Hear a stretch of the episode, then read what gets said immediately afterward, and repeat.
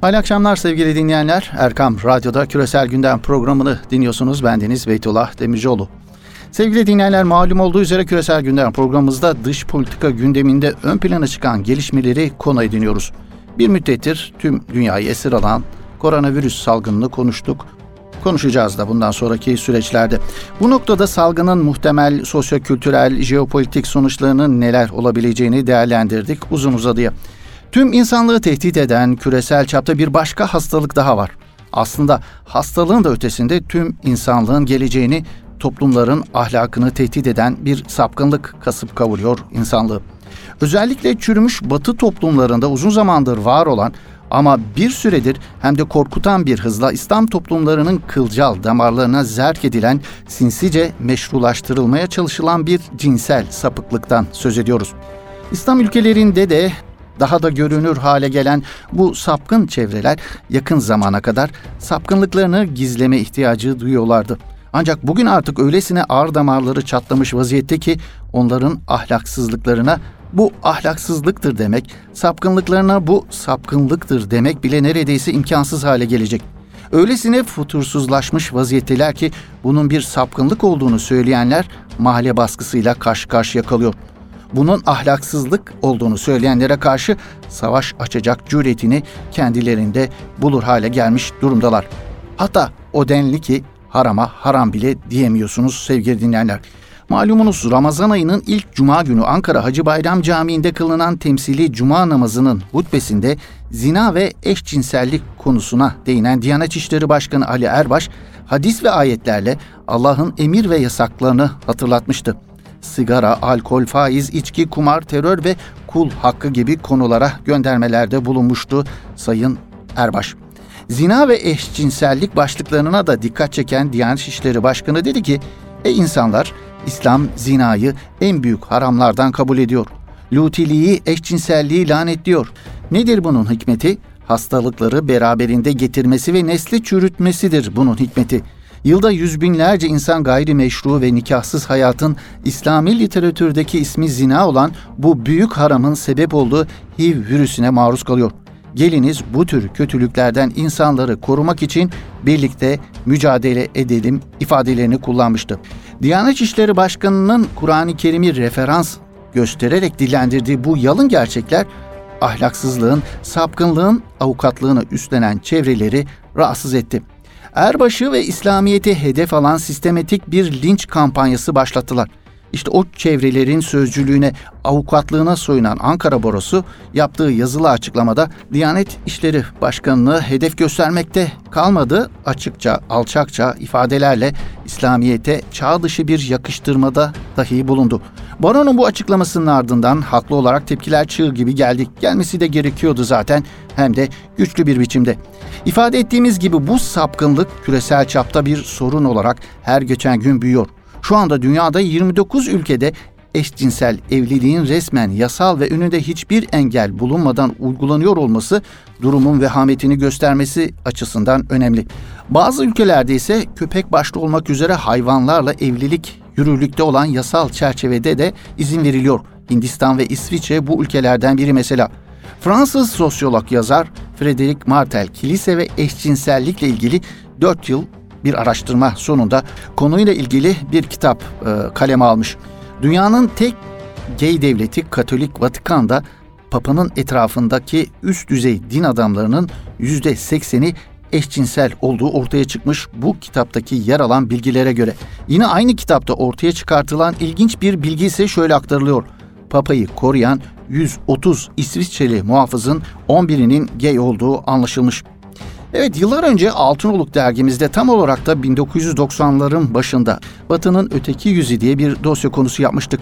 Batı dünyasındaki ahlaki anlamdaki çürümüşlüğü, çöküşü ortaya koyan bir çalışmaydı o. O gün için bizim için son derece yassınacak mahiyeti vardı o dosyadaki dillendirilenlerin. Evet o günden bugüne geçen zaman zarfında ne yazık ki o gün bu kadar da olmaz dediğimiz şeyler bizim toplumumuzda normale dönüşür olduğu ne yazık ki. 2017'de yapılan bir ankette Türkiye'de toplumun %10 kadarının eşcinsellerle ilgili bir derdi olmadığını söylediği ortaya çıkmış.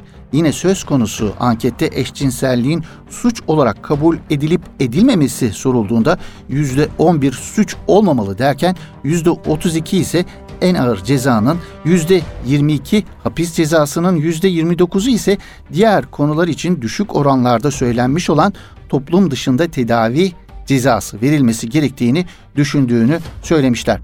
Evet eşcinsel bir komşunun aşura getirmesi halinde ise nasıl davranılacağı sorusuna her beş kişinin ikisi hoşgörülü davranacağını ve aşureyi kabul edip yiyeceğini belirtmiş. Üç kişinin birisi ise kabul etmeyeceğini belirtmiş. Diyeceğimiz bu ahlaksızlık, bu sapkınlık çok sinsi bir biçimde yavaş yavaş meşrulaştırılmaya çalışılıyor sevgili dinleyenler. Toplumun bu konudaki hassasiyeti törpülenmeye çalışılıyor. Küresel Gündem programımızda meselin hassasiyetine binaen ardamarları çatlamış bu çevrelerin amaçlarını sorgulamak, değerlendirmek istiyoruz. Program konuğumuz gazeteci yazar Kenan Alpay Bey ile sevgili dinleyenler.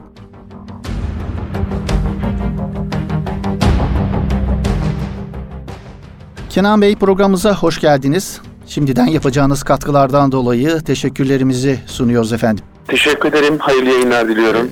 Kenan Bey malum Diyanet İşleri e, Başkanı Sayın Ali Erbaş'ın geçen hafta temsili cuma namazı hutbesinde Kur'an-ı Kerim'i referans göstererek de İslam zinayı en büyük haramlardan kabul ediyor ve eşcinselliği lanetliyor dedi diye tabir caizse e, hedef haline getirildi. Ankara Barosu'nun açıklamasında sesi çağlar öncesinden gelen bu şahıs denilerek de Sayın Erbaş nezdinde aslında İslam'a dil uzatıldı.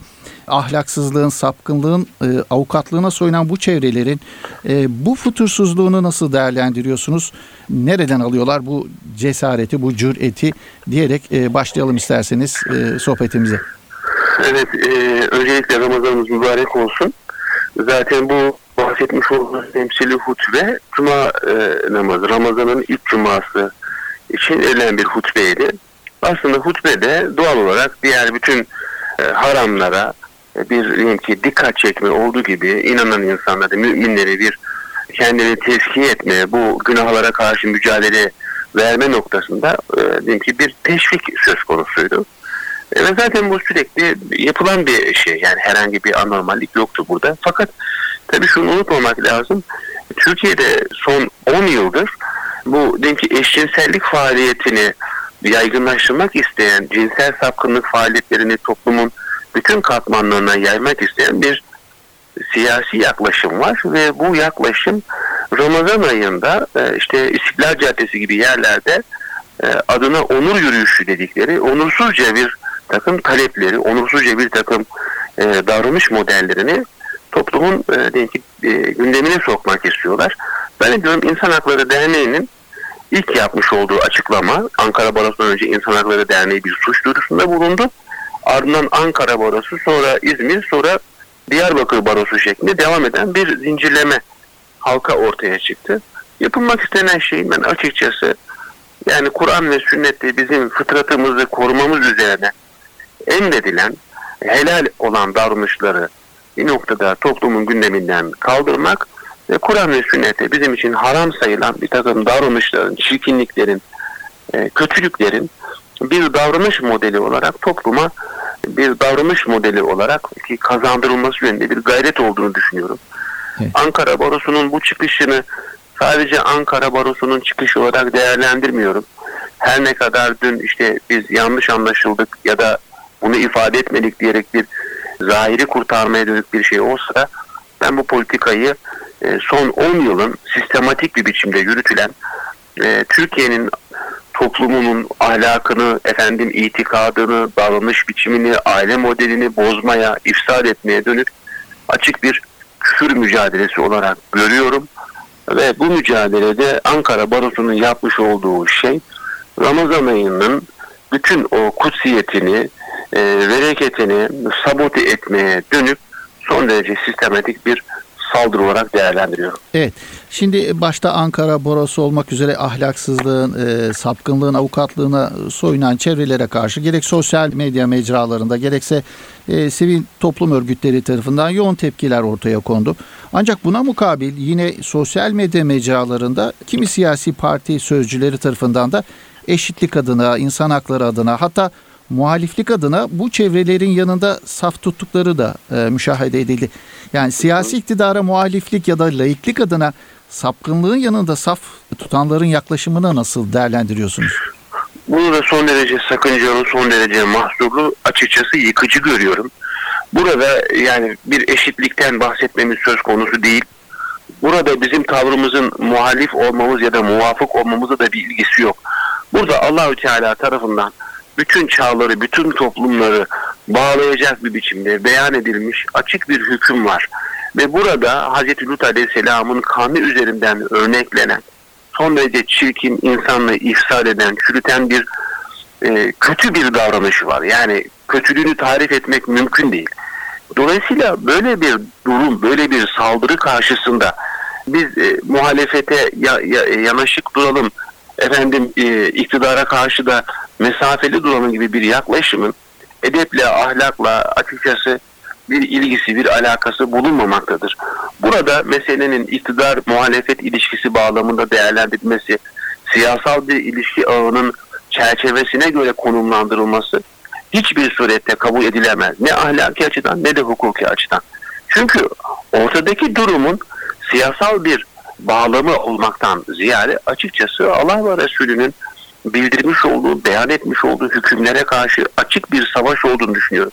Zaten Ankara Borusu'nun yapmış olduğu açıklama meselenin sadece eşcinselliği savunma yönünde bir gayret olmadığını gösteriyor. Yani eşcinselliği savunmakla beraber eşcinselliği haram sayan, zinayı haram sayan açık bir biçimde Kur'an'a dönük bir saldırı var. Yani çağlar öncesinden gelen ifadesi, arkaik ifadesi, efendim dogma ifadesi, kutsal sayılan değerler gibi bir takım yakıştırma kalıplar e, onların tavrının, tarzının e, çok açık bir, köklü bir hesaplaşmaya dönük olduğunu gösteriyor.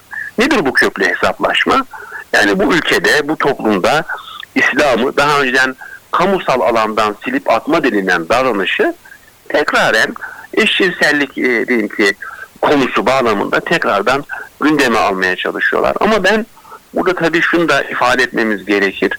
Bu yaklaşım her ne kadar marjinal bir yaklaşım gibi gözükse de ben arkasında hem Türkiye'de bürokratik oligarşiyi temsil eden kurumların olduğunu düşünüyorum.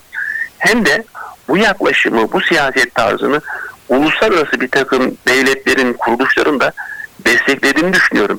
Zaten İnsan Hakları Derneği'nin yapmış olduğu ilk açıklamaya bakacak olursak onlar Avrupa Birliği kriterleri çerçevesinde cinsel yönelimlere ilişkin bir takım tercihlerin teminat altına alınmasını, kanunen teminat altına alınmasını talep ediyorlar. Yani bu arkası son derece güçlü olan bir yaklaşım biçimi. Bir şey daha hatırlatmakta fayda var.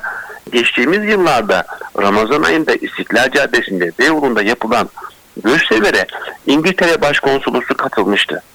Efendim Amerikan Başkonsolosu katılmıştı. İsviçre Başkonsolosu katılmıştı ve bir takım siyasi partilerin grup başkan vekilleri bu gösterilerde e, rol almışlardı. Bu gösterileri desteklemişlerdi ve zaten e, gerek Ankara Barosu'nun siyasal olarak kiminle bağlantılı olduğu, Diyarbakır Barosu'nun siyasal düşünce itibariyle kiminle bağlantılı olduğu zaten aşikardır. Bunları ifade edebiliriz yani ama zaten bunlar ortada olan şeyler. Evet. Yani bu söylediklerinizden e, hareketle LGBT ismi altında kümelenmiş e, küresel çapta binlerce kuruluş e, ve organizasyon bulunuyor. E, LGBT mevzunu küresel bir proje olarak nitelendirmek mümkün mü? Şunun için soruyorum e, Kenan Bey. Yani bu noktada e, tükenen dünya kaynaklarını korumak adına dünya nüfuzunu azaltılmak istendi. Yine sapkın cinsel arzular üzerinden insanların dinden uzaklaştırılmak istendiği vurgulanıyor. Ne dersiniz bu bağlamda? Yani nüfusun azaltılma politikası ile ilgisi olduğuna ilişkin benim bir bilgim yok LGBT'nin. Ancak bir şey var ki yani bu e, diyeyim ki hazı yaklaşım, hedonizm dediğimiz hazı yaklaşım e, herhangi bir biçimde ilahi kutsi bir uyarıyı asla kale almıyor. Onlar için sadece ve sadece bu dünyada yaşanacak zevklerin, arzuların sınırsızlığı söz konusu. Dolayısıyla Amerika'da ortaya çıktığı dönemde bu mesele 1960'lı yıllara kadar zaten sapkınlık olarak bir e, psikolojik, psikiyatrik bir rahatsızlık olarak ifade ediliyordu. Fakat öyle bir noktaya gelindi ki bir süre sonra Amerika'da e, psikiyatri derneği tarafından ortaya konulan açıklama Avrupa'da ve dünyanın değişik bölgelerinde esas alındı. Bu psikiyatrik bir vaka, bir hastalık olmaktan ziyade bir tercih olarak, bir kimlik olarak ifade edilir oldu. Bu açıdan bakıldığında ben nüfus planlamasına ilişkin bir boyutun olduğunu bilmiyorum ama hedonizmi esas alması ve toplumları haz adına her türlü haramı, her türlü çirkinliği işlemeye teşvik etmesinin nüfus planlaması politikasından daha korkunç sonuçları açısından e, daha tahrip edici bir politika olduğu kanaatindeyim. Yani e, e, Türkiye'de böyle bir örgütlenme yapılıyor. E, isim de verebilirim ama Türkiye'nin tanınmış bazı popüler yazarlarına Avrupa Birliği'nden belli fonlar ayrıldı ve bu fonlar çerçevesinde maalesef bu, bu ilişkileri özendiren romanlar yazıldı, hikayeler yazıldı ve bunlar belli belediyeler eliyle bir takım yerlerde promosyon olarak dağıtıldı. Maalesef yani. Yani bunlar yapıldı. Dolayısıyla bu politikanın arkasında e, ben bir sömürgeci politika görüyorum. Emperyalist bir politika görüyorum. Küfrün önderliğini görüyorum ve Lut Aleyhisselam'a meydan okuyan o en çirkin e, işi yapan insanların e, 2020 versiyonunun karşımızda dikildiğini e, düşünüyorum. Evet. Kenan Bey, bugünkü Yeni Akit gazetesindeki yazınızda e, Diyanet hangi günahlarla ne kadar mücadele edilebilir başlıklı yazınızda Diyanet İşleri Başkanlığı zina ve cinsel sapmalara karşı verilen bu mücadelede yeterince donanımlı mıdır sorusunu gündeme taşıyorsunuz. Bu noktada yeterince dorum, do, e, donanımlı demek kolay değil e, tespitinde bulunuyorsunuz. Evet. Hı hı. E, yazınızda dile getirdiğiniz e, gerekçelerinizi dinleyenlerimizle de paylaşır mısınız? Neden sizce? Şöyle, şimdi Diyanet İşleri Başkanlığı'nın e, belli bir oranda e, bütçesi var, kadrosu var ve gerçekten hani gerek merkezde gerekse taşrada çok ciddi anlamıyla donanımlı insanları var benim e, kanaatimce yani bu eşcinsellik meselesi, zina meselesi ya da diğer günahlarla mücadele meselesinde Diyanet İşleri Başkanlığı'nın daha güçlü bir diyelim ki söylem geliştirmesi gerektiği kanaatindeyim. Yani e, tabii ki efendim çevre meselesinden de bahsedilsin, koronavirüs hadisesine ilişkin alınacak tedbirlerden de bahsedilsin, bahsedilmeli Ama Türkiye'de çocuk kitaplarına kadar inmiş bir zinayı teşvik eden, eşcinselliği teşvik eden e, güçlü bir siyasal akım olduğunu görmemiz gerekir. Yani ben buna lobi filan demiyorum. Çünkü bu lobi işi filan değil. İsmi, adresi belli. Failleri belli, örgütlenme şekilleri, hedefleri belli ve bunlar bu işi yaparlarken gerçekten hani toplumun doğusundan batısına bütün fertlerini bu çirkin amelin içine e, katmanın mücadelesini ediyor. E, benim kanaatimce Diyanet İşleri Başkanlığı bu konuya ilişkin güzel kitapçıklar hazırlayabilir, kamu spotları hazırlayabilir, radyolara ilişkin verilecek bir takım diyelim ki e, radyo konuşmaları, ses kayıtları yapılabilir. Bunların yapılmasının önünde bir engel yok. Teknik anlamda, ekonomik anlamda, kadro anlamıyla ben Diyanet İşleri Başkanlığı'nın donanımlı olduğunu düşünüyorum ve bu işi ihmal etmeyerek efendim hükümetin de kısıtlamalarına acaba kızar mı falan vesaire gibi şeylerine e, aldırış etmeksizin hakikati olduğu gibi ortaya koyması gerekiyor. Yani hutbelerde bu işin çok net bir biçimde, vaazlarda net bir biçimde ama tabii ki abartmaksızın, e, efendim bağlamından kopartmaksızın ölçüsü e, kadar, e, uygun olduğu kadar bunların ifade edilmesi gerekir. Fakat burada bir e, şeye dikkat çekmek isterim müsaadenizle. Buyurun lütfen. O da o da şu. Yani yani Diyanet İşleri Başkanlığı'nın bir haramla, üç haramla mücadele etmek gibi bir görevi yok. Diyanet İşleri Başkanlığı'nın Kur'an-ı Kerim'de haram sayılan bütün amellerle, bütün söylemlerle mücadele etmeniz gerekir. Çok açık bir biçimde Türkiye'de yaşadığımız sorunlar var ve bu sorunlara ilişkin Diyanet İşleri Başkanlığı'nın dini kimliği, İslami kimliği, ahlaki kimliği daha kavileştirecek bir diyelim ki politika yürütmesi gerekir. Nedir o? Yani rüşvet meselesinden israf meselesine, kumar meselesinden falcılık meselesine kadar. Çünkü bir günah diğer bir günahı celbediyor. Üç günah altı günahı celbediyor. Yani dolayısıyla toplumumuzu günahlara teşvik eden bütün söylemlere karşı, bütün örgütlenmelere karşı Diyanet İşleri Başkanlığı'nın bir ağırlık koyması gerekiyor. İlahiyat fakültenin bir ağırlık koyması gerekiyor. Cemaatlerimizin bir ağırlık koyması gerekiyor. İçe kapanma yerine bence Türkiye toplumunun tamamını kucaklayacak, küresel anlamda da belki gündem oluşturabilecek örnek bir takım filmler, örnek bir takım yazılar, örnek bir takım belgeseller hazırlayarak bu konuda e, haramlara karşı duyarlılığı ayakta tutacak bir şeyi Diyanet İşleri Başkanlığı'nın yapabileceği kanaatindeyim. Tabii bu çıkış belki Diyanet İşleri Başkanlığı açısından e, sıkıntılı, stresli bir çıkış gibi gözükse de ben bu şerrin sonunda inşallah hayırlara tebdil olacak bir sonuç e, ümit ediyorum, dua ediyorum bunun için. E, son soru olarak Kenan Bey, şimdi İstanbul Sözleşmesi üzerinden yoğun eleştiriler getiriliyor uzun zamandır. E, bu sapkın çevrelerin futursuzluğunun arkasında İstanbul Sözleşmesi'nin etkisi nedir sizce? Bu etkiyi inkar edemeyiz Beytullah Bey. E, çünkü İstanbul Sözleşmesi açıkça Türkiye'nin Türkiye toplumunun İslami kimliğine, ahlaki kimliğine, değerlerine uyuşmayan bir sözleşmedir. Ve eğer tabiri mazur ama eğer İstanbul Sözleşmesi'nin gereğini mahkemeler yapmak durumunda kalırsa Diyanet İşleri Başkanı Ali Erbaş ve Ali Erbaş'ın hutbesine sahip çıkanların suçlu olduğunu görmemiz kaçınılmaz olur. Dolayısıyla hükümetin bu işlerde böyle gevşek davranması, konjonktürel davranması kabul edilemez. Yani Avrupa Birliği'nin dayatmalarına karşı Türkiye'nin daha dirayetli, daha terasetli, daha uzun erimli politikalarla karşılık vermesi gerekiyordu. Bu açıdan bakıldığında e, açık söyleyelim. Yani AK Parti döneminden önce e, Türkiye'de eşcinsel örgütlenmesi diye bir örgütlenme yoktu. Bunu açıkça ifade edelim. Bu, bu bizim yaşadığımız dönemin bir kusuru, bir günahıdır.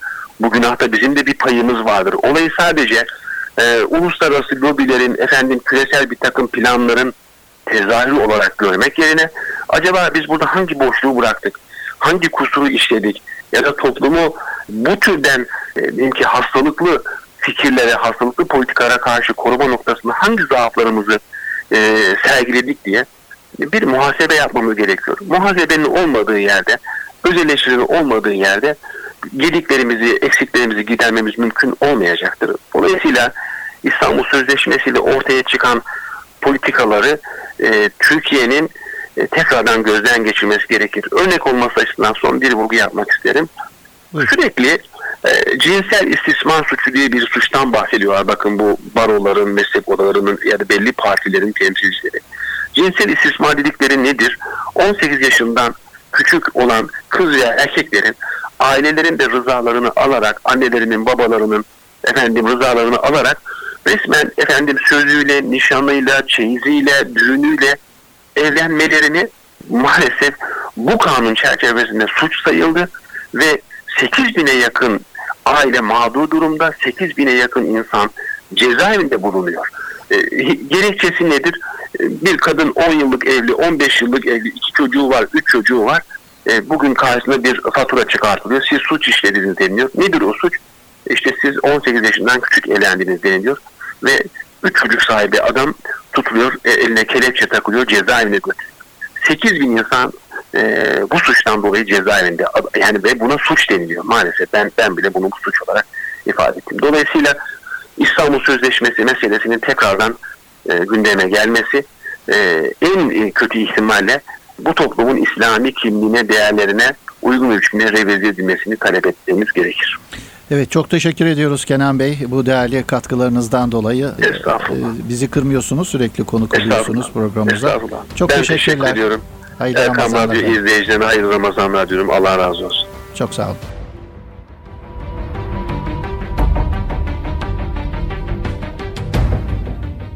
Evet sevgili dinleyenler bir küresel gündem programımızın daha böylelikle sonuna gelmiş bulunuyoruz. Yeni bir küresel gündem programında buluşmak ümidiyle hoşçakalın. İyi akşamlar efendim.